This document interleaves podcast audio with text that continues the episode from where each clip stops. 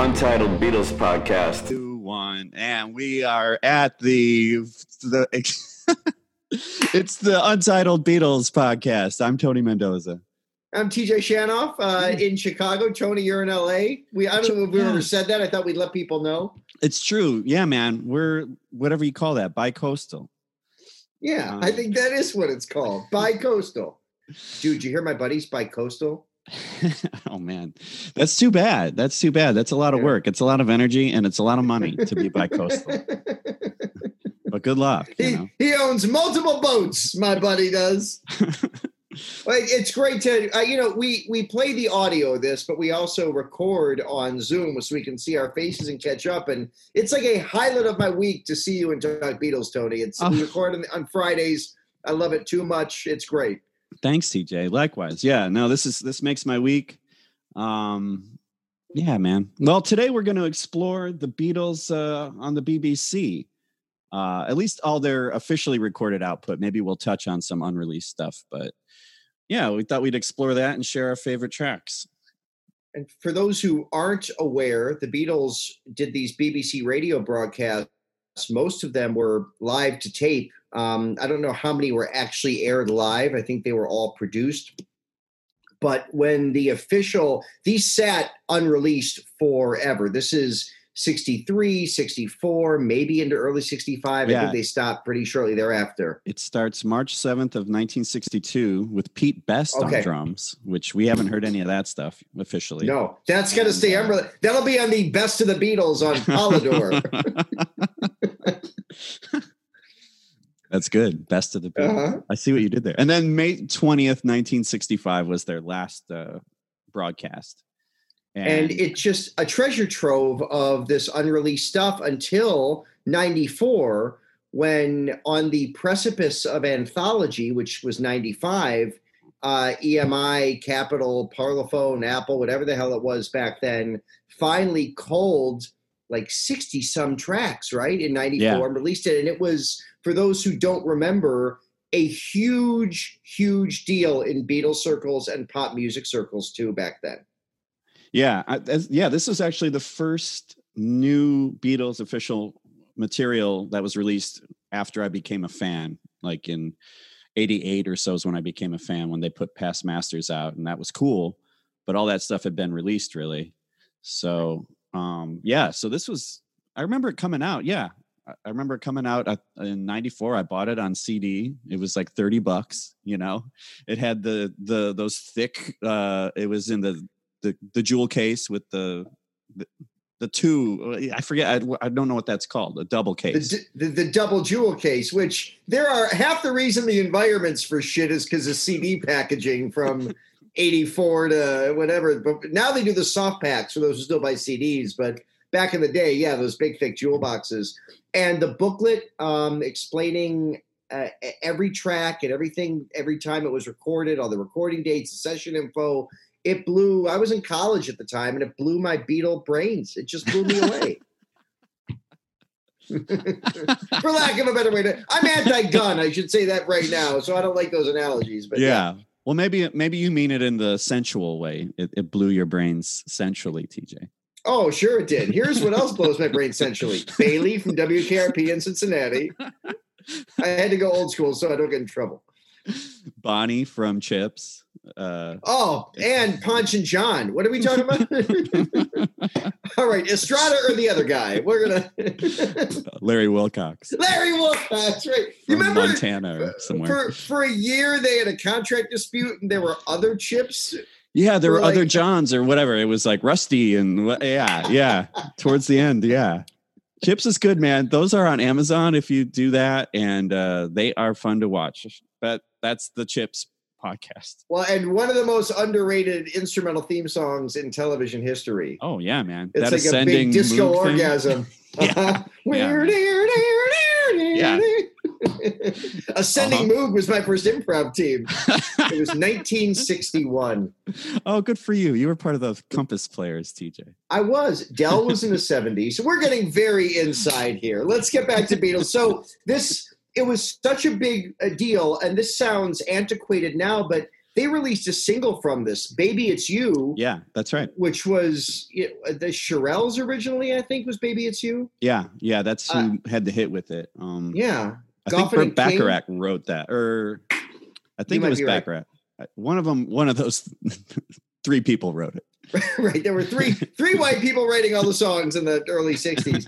Um, but it was a, a pretty big hit for the Shirelles, and I knew it from I first heard it. I think from the maybe Dirty Dancing soundtrack. It was big in the late '80s. That's how I got to know it. Right, right. Um, and then of course, uh, the Beatles covered it on uh, is it on Please Please, Please, Me. Yeah. uh, and the yeah, the British it was on Please Please Me. I think it was was it on early Beatles? I I forget what it was on on the American version, but I think it was early Beatles in the states, which is funny. I've always loved that it was called the early Beatles, and it has the cover of them in the Beatles for Sale era, which Yeah. is so weird.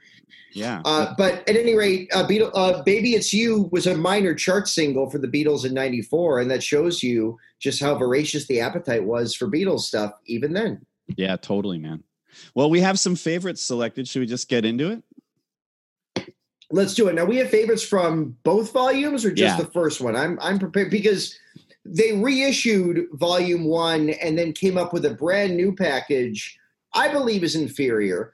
I mean, maybe some of that's my age. When I was 20, that live at the BBC thing just, like I said, it, it floored me. I I lived in that album for a lot of college. The newer one has some repeated tracks, a little Yeah. more interview filler. It didn't quite. We'll get into when we get it when we really delve into the songs, but the majority of my quote unquote favorites tend to come from volume one. I still listen to that way more than volume two. Interesting. Yeah. yeah. I think the volume two came out in 2013, I want to say. And uh yeah, it was I liked it. But I agree, you're right. It it it it has some good but what it it does have some great stuff in there. Both Oh, yeah. of my my favorites are kind of equally divided among the the two. So um yeah. Well, I'll start. I'll start with something from volume one. Uh one of my favorite songs, uh, they never recorded it in the studio. Uh Young Blood with George on the lead A vocal. coaster song. Yeah. Yeah.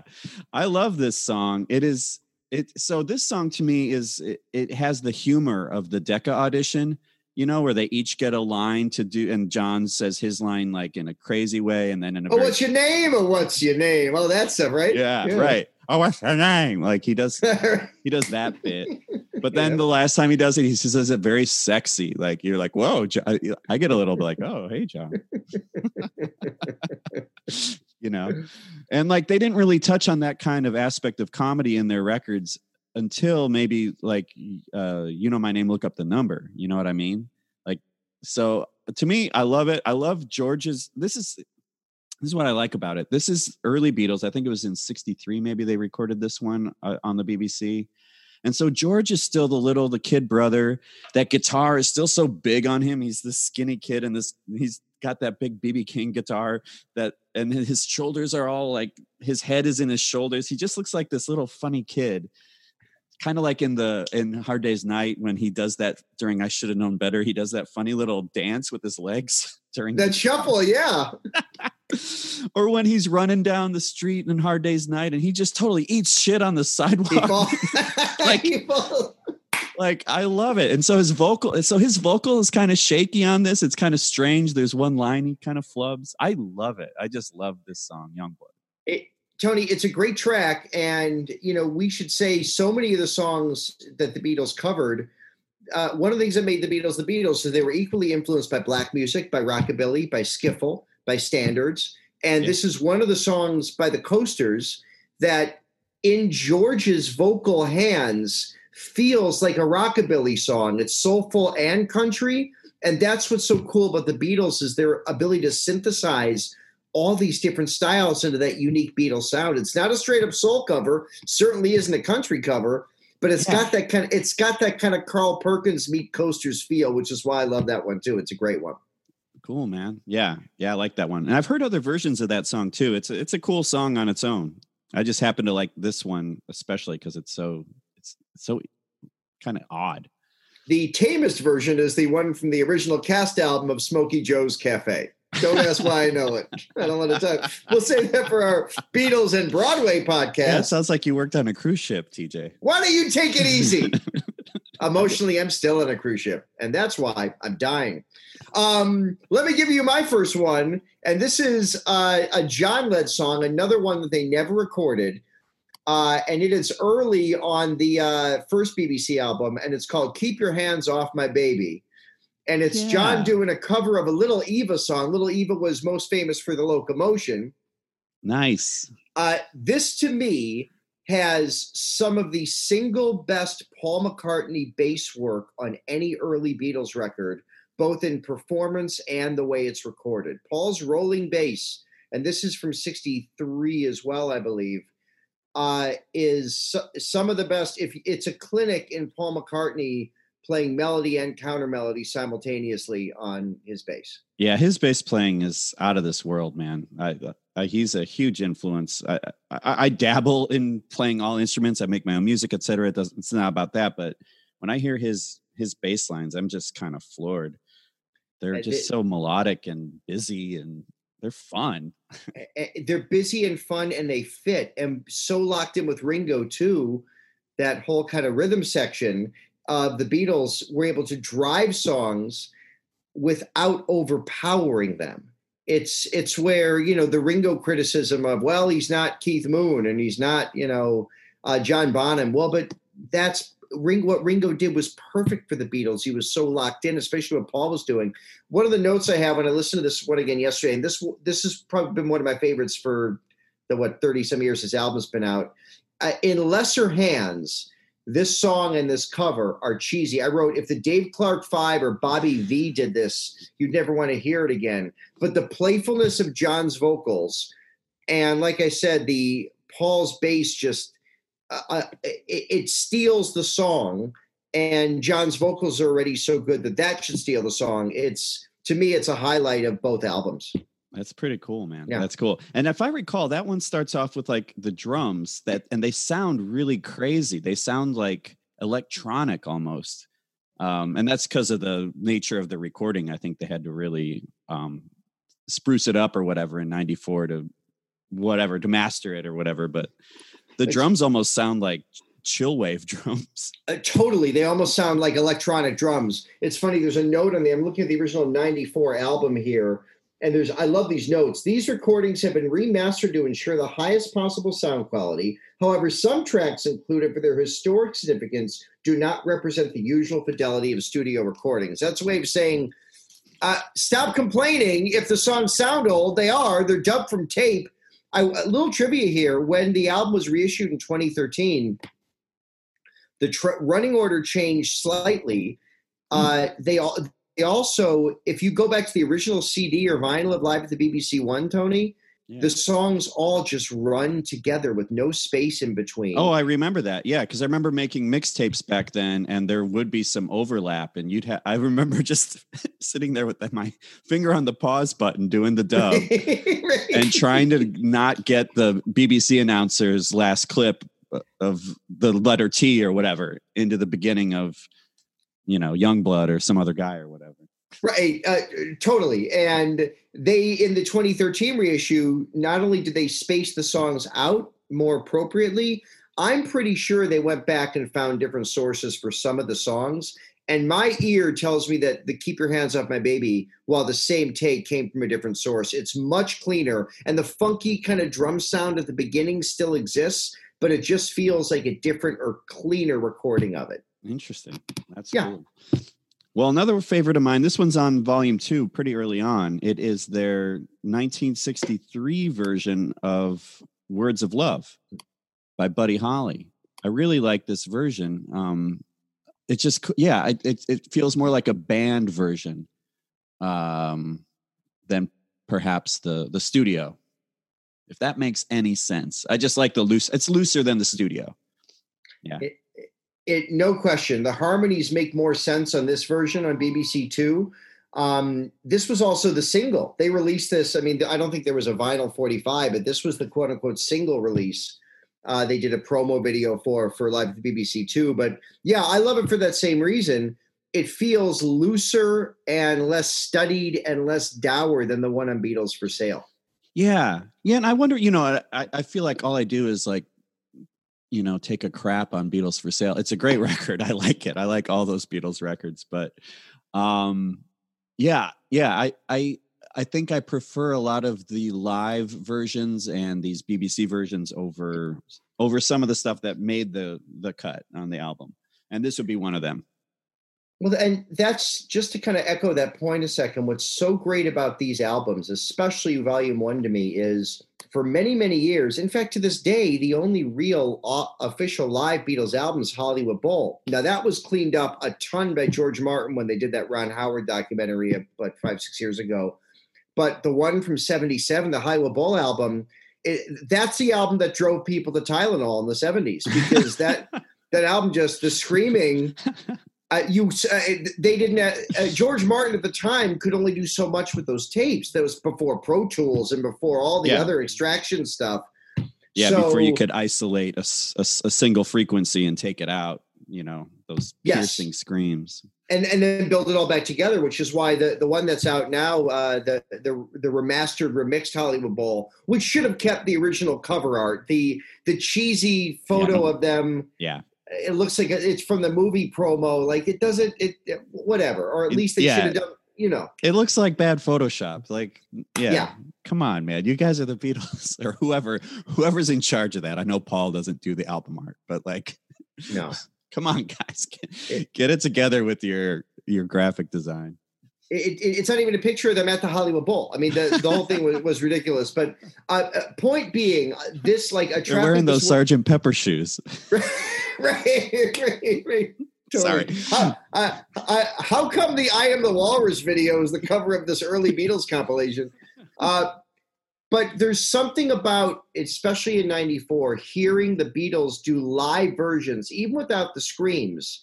But to hear them play live and raw was revelatory in 94 because the only live Beatles you knew had all the screams attached to it. So Words of Love is great because it feels like a Buddy Holly song they loved that they did a studied, careful version of on Beatles for Sale. And on this one, they're letting loose. They're playing live.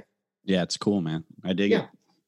it. So on to one of mine. Uh, I think the biggest revelation for me in '94 when I first heard the album, because I've been a fan by then, as we talked about, for a long, long time, about 15 years by that point, and hearing on a Beatles record and adding finally to the Beatles catalog some other guy, Yes. which which Yes. we all know from uh, the I think of Granada, Grenada, Granada uh, potato. it's oh, Irving Roulette's called the whole thing off.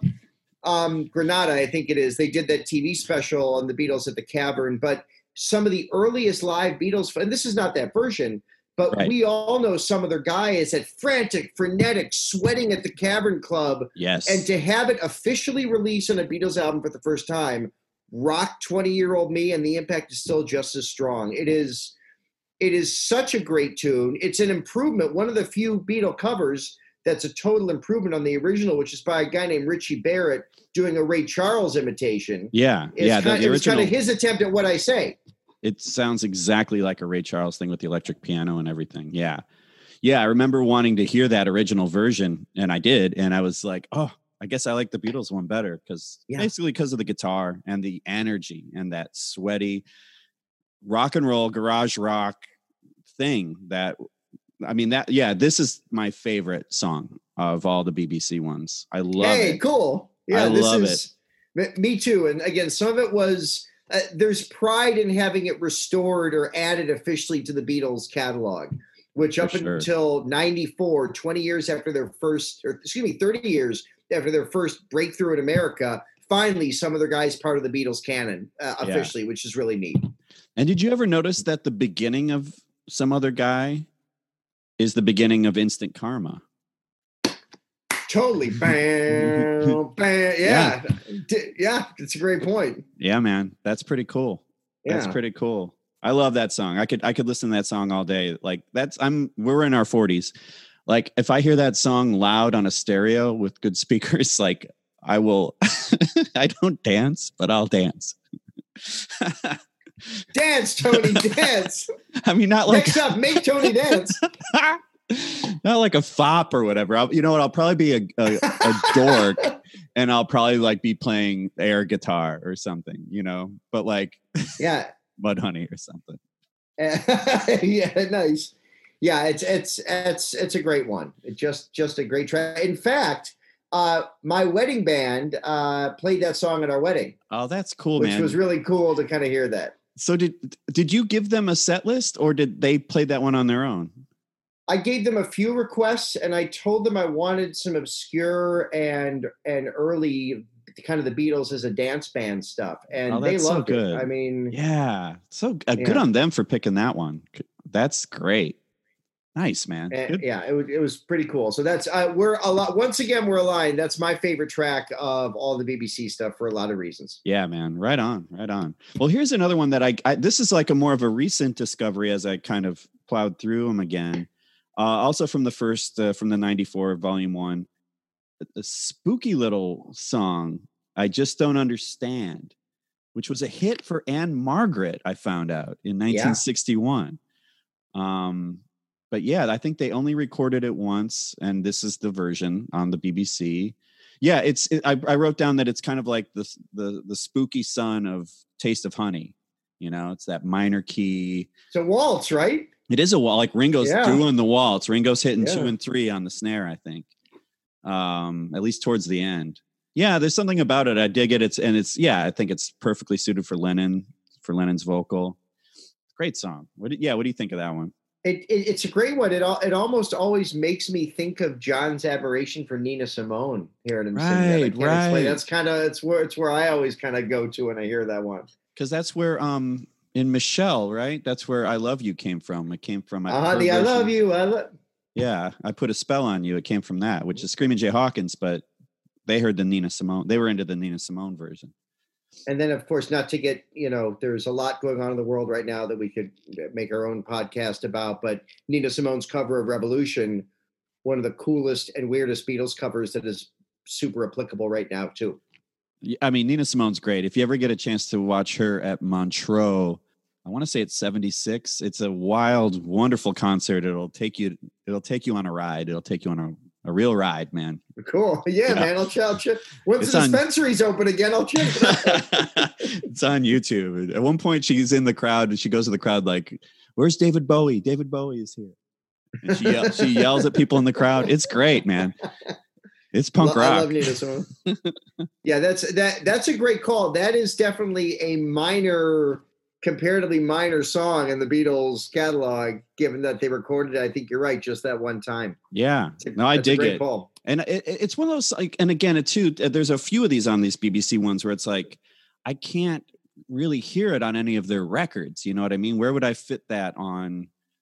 I mean, I guess I could fit that on uh, "Please Please Me," but they already have "Taste of Honey." You know what I mean? So it's like, Right.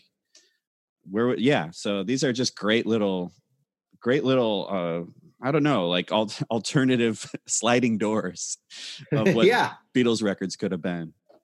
Well, and, and it's a great look at what they listened to and what they loved. I mean, they were they loved music. They loved American soul and uh, R and B, and like we said, rockabilly and all the British skiffle stuff. And Yeah. that leads me to here's another one of mine that I have always loved. Some of the uh, best Ringo drumming, a great John vocal, and proof that John loved cheeseball songs too. Everyone always wants to paint Paul as the cheesy one.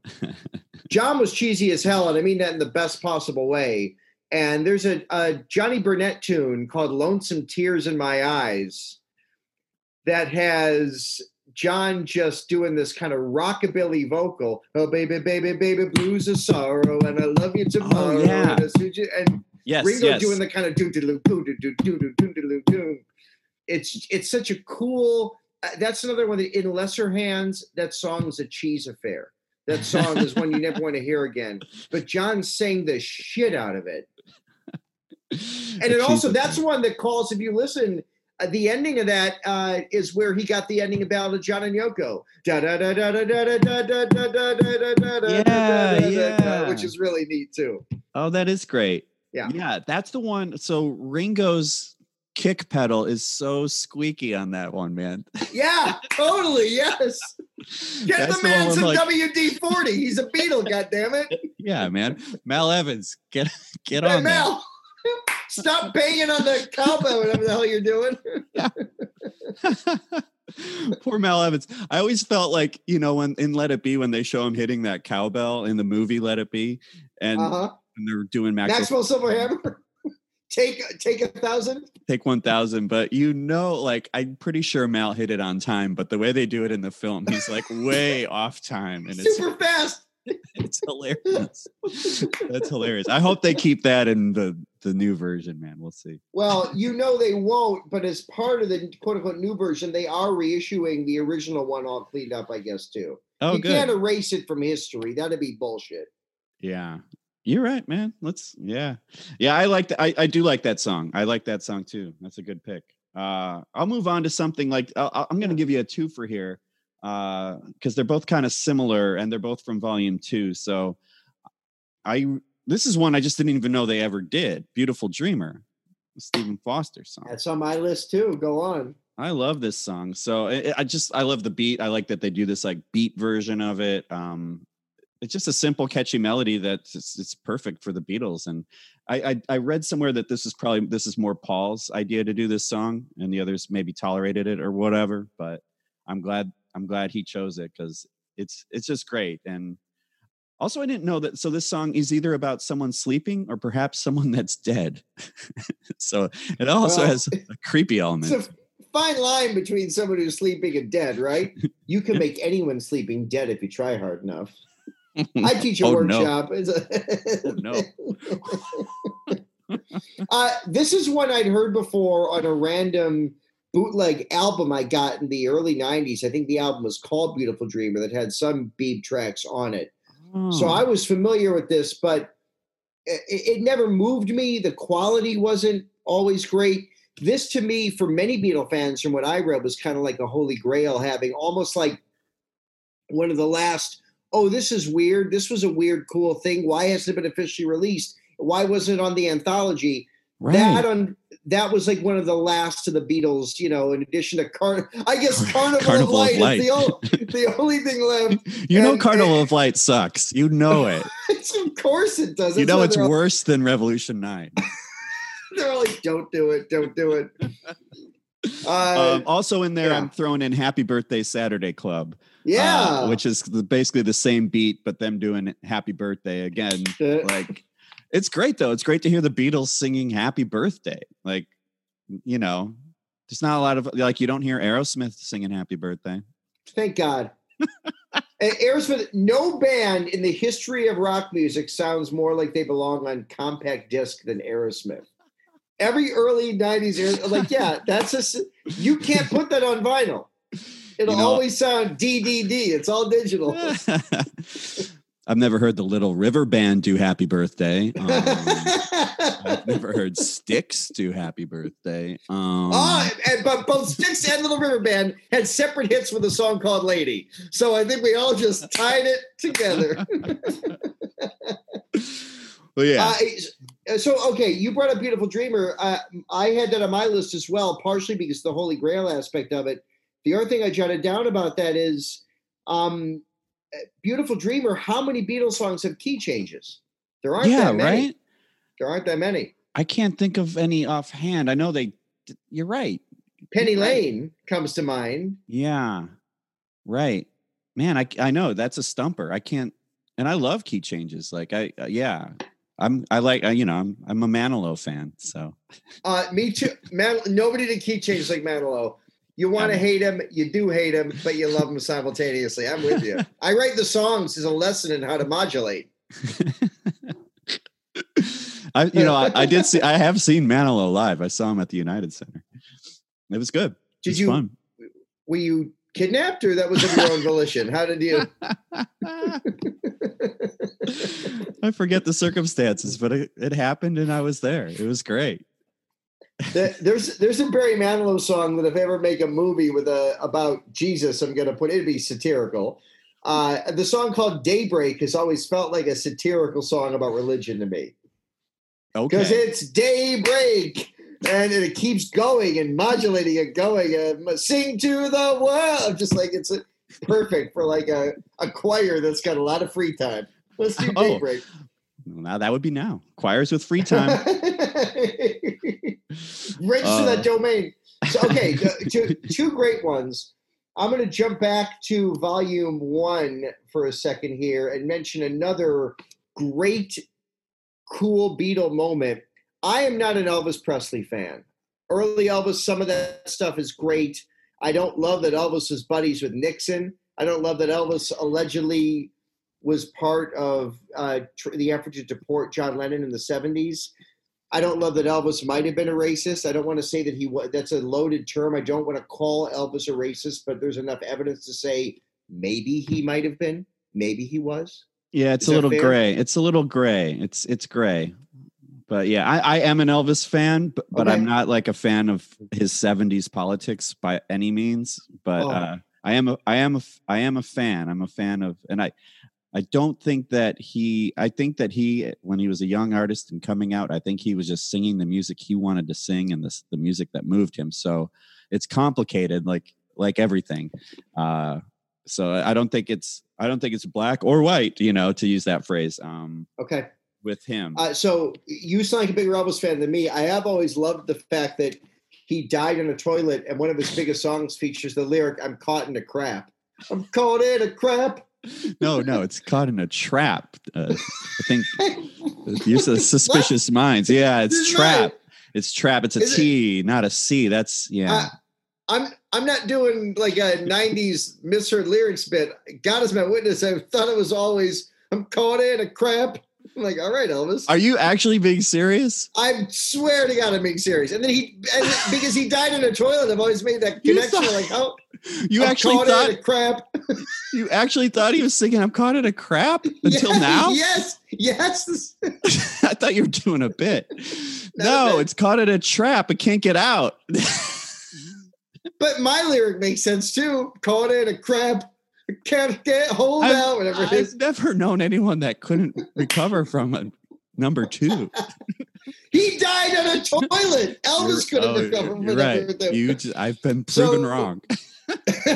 so at any rate, hearing Paul McCartney on records tearing through "That's All Right" is just a really cool moment to me because the Beatles were very Elvis influenced.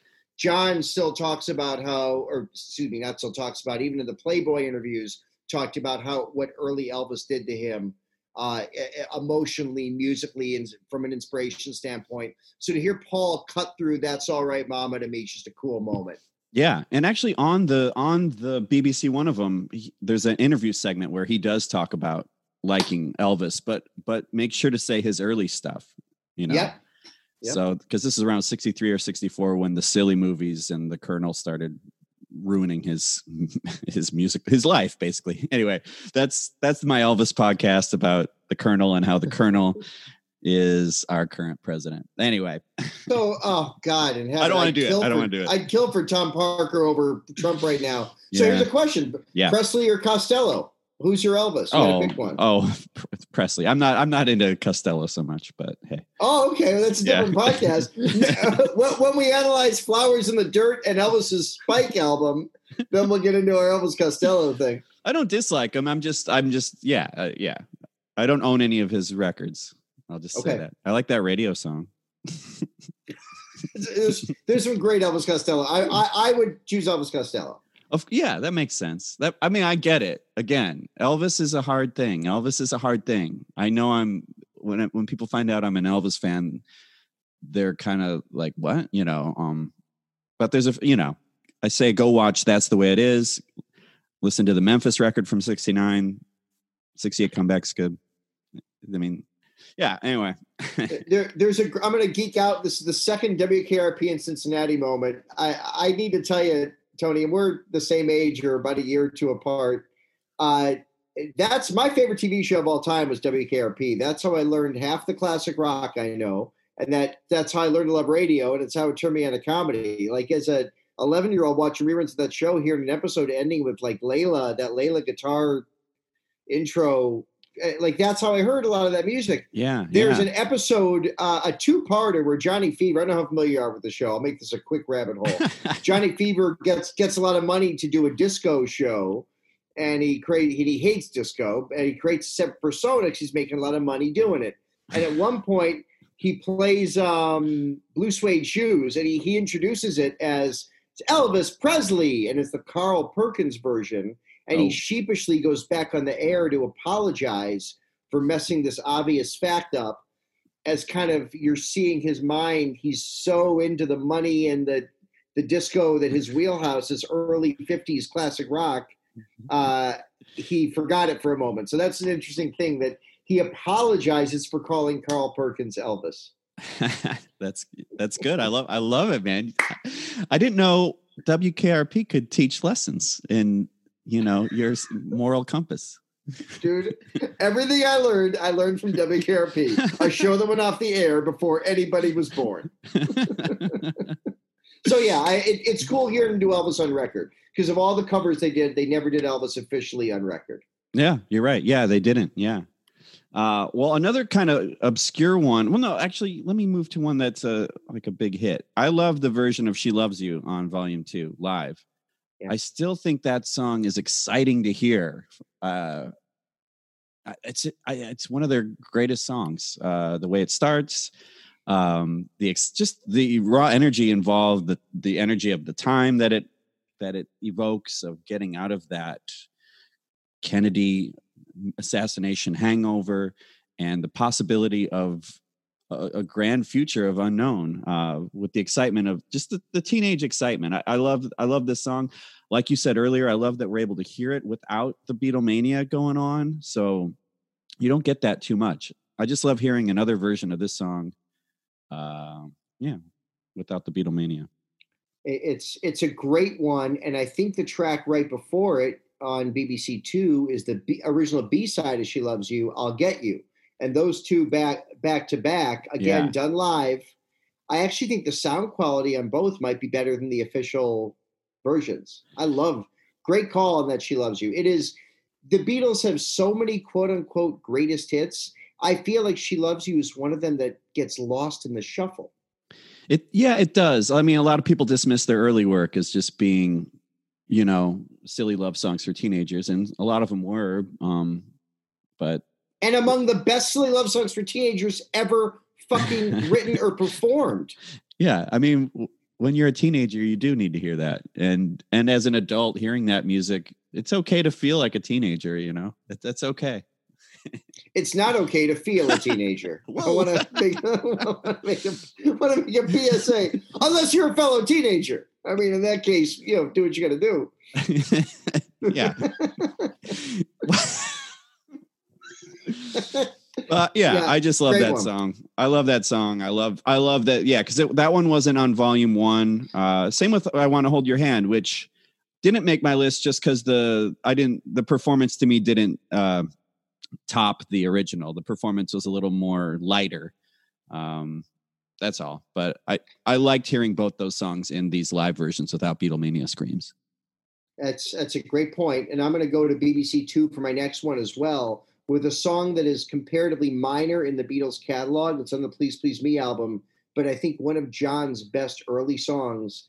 The BBC Two version of "There's a Place" without harmonica Oh yeah. is haunting and gorgeous, and hearing that great song done live. Ringo's pronounced triplets on "And It's My Mind" are Yeah. unlike what he does on the studio version, or just more dramatic on this kind of live one for the BBC. And this is probably one of my two or three favorite songs on the BBC Two record. Yeah, yeah. I love I love those originals from the the Please Please Me record. I also like that Misery. I think made it on. Yeah, yeah. It was just yeah. It's, it's great to hear these different versions of of these songs that you know they didn't really play. There's a place or Misery at Hollywood Bowl or you know later in their career, um, like in '66 or whatever. You know. Uh, so yeah, it's just it's great to hear these versions. I will say that that's the one thing I, I I wish they had done was more of these BBC things 65 and 66 when they were still an active band, you know. I, I'd love to hear those gummy versions of uh uh what was George's song on Rubber Soul, the uh the one they used to play. if I needed someone, yeah, if I needed someone. I Yeah. love those like sluggish, weird. at. Budokan, yeah, I love that version. well, it's it's like I know it's not one of your favorites, but John Lennon doing rock and roll music at Budokan in '66, just doing it like a stony, almost Dylan-y, stony kind of. Right. you, know, you know what I'm talking about, where they're kind of going through the motions. Yeah, Yeah. And, and Budokan, no one's screaming as much, so they're like, "Oh shit, people can hear us." Uh oh. Right.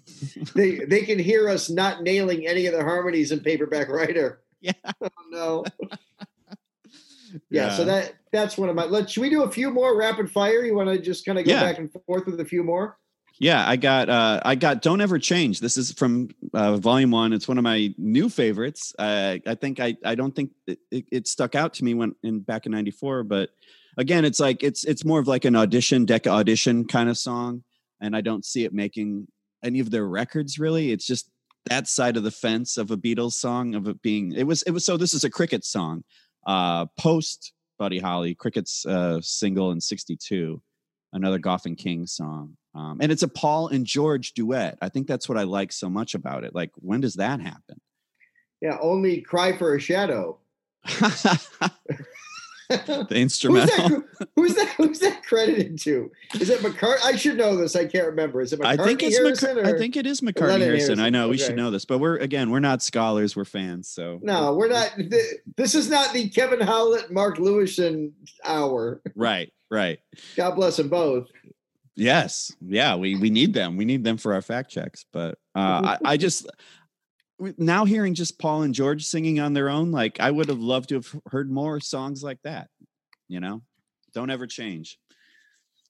And if you really want to hear Paul and George uh, performing together and hating each other, watch the reunion in 90, Oh, yeah, man. 94 Yeah, we'll talk. Let's talk about that. Friar sometime. Park. the, the awkward video Yeah, of Paul calling out changes. That's a whole other episode for this. yeah. Oh, those are yeah. That was a fun time. George and his ukuleles and playing some really deep song that never made it into the studio. And Paul like, "Ah, I think I remember that one. Ri- Ringo banging on his legs for percussion. Yeah. Like he's, he's checking his watch. like, all right, Ringo. Uh, here, here's a here's a quick one of mine. Um, on BBC One, the cover of "Long Tall Sally," the Little Richard song, as great as McCartney's version is on the single version or on the EP version, I guess. Um, this hearing this live without the screaming, Ringo's tempo, Paul's vocals, and it's one of George's best early solos. George does kind of a take on a Chuck Berry solo that is just phenomenal and energetic. It's one that it's another great one that you're hearing live without all the the screaming. Yeah. I love that song. Yeah, this is one of my favorite covers that they do of all time. It's just and it's great every time they do it. They're always excited to play this. I would argue that I know we say that Ringo's not Keith Moon or whatever, but on this song, every time they played this song, he gets into Keith Moon at the end there when he's just he's wailing away and playing every single drum and every single cymbal. Every single eighth note is being filled with some kind of percussion and it's I Oh, love it. his his fills at the end, and they'll have some fun. Those last have some fun tonights. Yeah, and Yeah. I don't say Ringo's not Keith Moon to shit on him. Ringo is, uh, I say it as a compliment that he could rock out and do inventive fills. And I'll, I'll give you a twofer because another one of my favorites, I think, along with She Loves You, one of the most underrated Beatles quote unquote hits is Ticket to Ride. And Oh, yeah. the, the, the live version on this without the screaming, all I knew was the Hollywood Bowl one, which was a little slower and a lot harder to really, really appreciate. But uh, Ringo's drumming, it, it's it's like perfect and off kilter. I don't believe there's ever been a record in pop rock history, at least that I've heard, that was a hit like that that is equal parts super light and super heavy. Yeah, man. I remember Lennon in one of those books saying that that Ticket to Ride might have been the first heavy metal song, Yeah, which I think is yeah, funny. yeah, yeah. But it is. It's a deep groove, and it was right when they started to get into the drone thing. You know, it's, it's kind of the first. Yeah, so there's a little bit of in, Indian influence in it, believe it or not, and yeah, and also I saw that uh, there is a longer version that they recorded for BBC that is yet to be released. So that could be something. It's probably on a bootleg. I Live at the BBC three, Yeah. which will be special limited vinyl, four hundred dollars. Thanks, Apple. with three versions of uh lend me your comb. That's right. Uh, I, I, I like have- that limit. Yeah. So go on. I've got a couple honorable mentions. Uh, I really like the "I'll Follow the Sun" uh, version on number two. I love the looseness of it. Again, this is the same thing as I was saying with "Words of Love." This is like it feels just more like a band playing it than like a perfect studio version of it. I just I pref- I this is one of the ones where I prefer the ver- this version to the studio. I also like the honeymoon song. Believe it or not, that was uh, Mary Hopkin later covered it. Uh, Paul McCartney produced, but uh, I From like volume the, one. yeah, volume one, the honeymoon song. That's just one of those like, oh, this is yeah, I don't I don't need to hear it on, you know, the second album or whatever, but uh I like that it exists in this way. It's a great one. Uh, my last honorable mention, only because we talked about it in a previous episode. For all you uh, fans of Untitled Beatles podcast, you've heard this before, but uh, the official release of "I'll Be on My Way," which was uh, Oh yeah. kind of a, a a trifle that they gave to Billy Kramer and the Dakotas, has some of the greatest John and Paul harmonies that are on any early Beatles record. It's like a toss off, right? They did it maybe once or twice, then gave it away.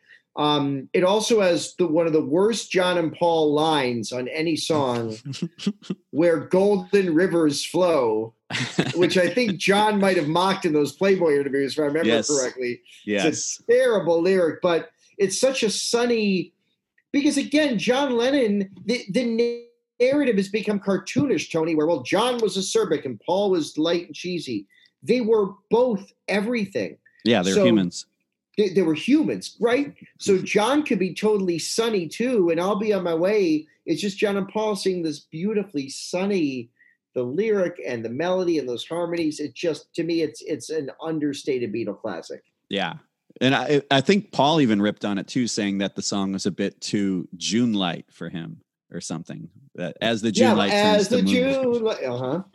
and which Yoko came out against Paul and what the one of her caustic comments about Paul, the defending John in the mid late nineties when Yoko and Paul were going at it.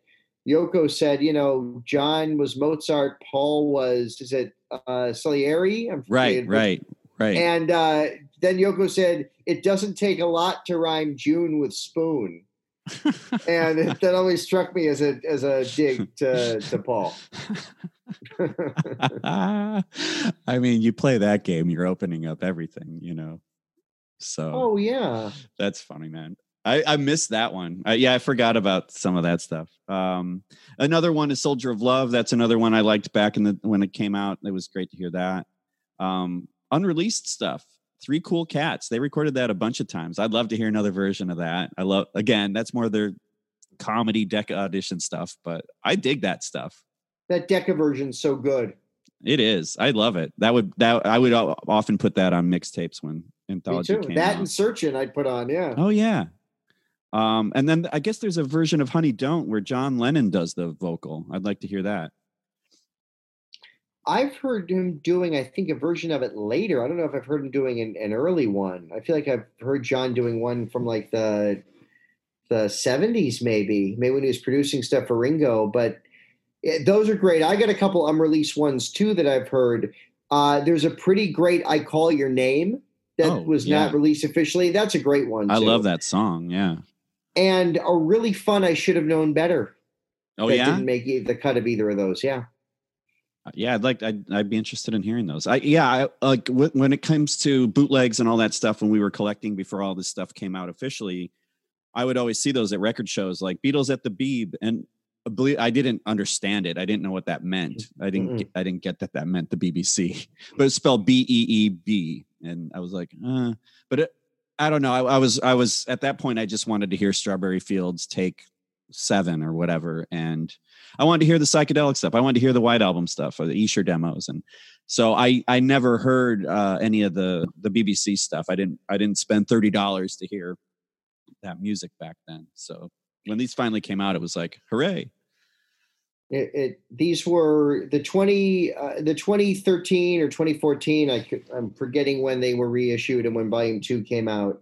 Um, uh, it, it was volume two is great and it's important. It's a part of the Beatles collection, but the the stature of volume one being the first unofficial or excuse me, the first officially released versions of these songs, what nothing new had come out since 1970.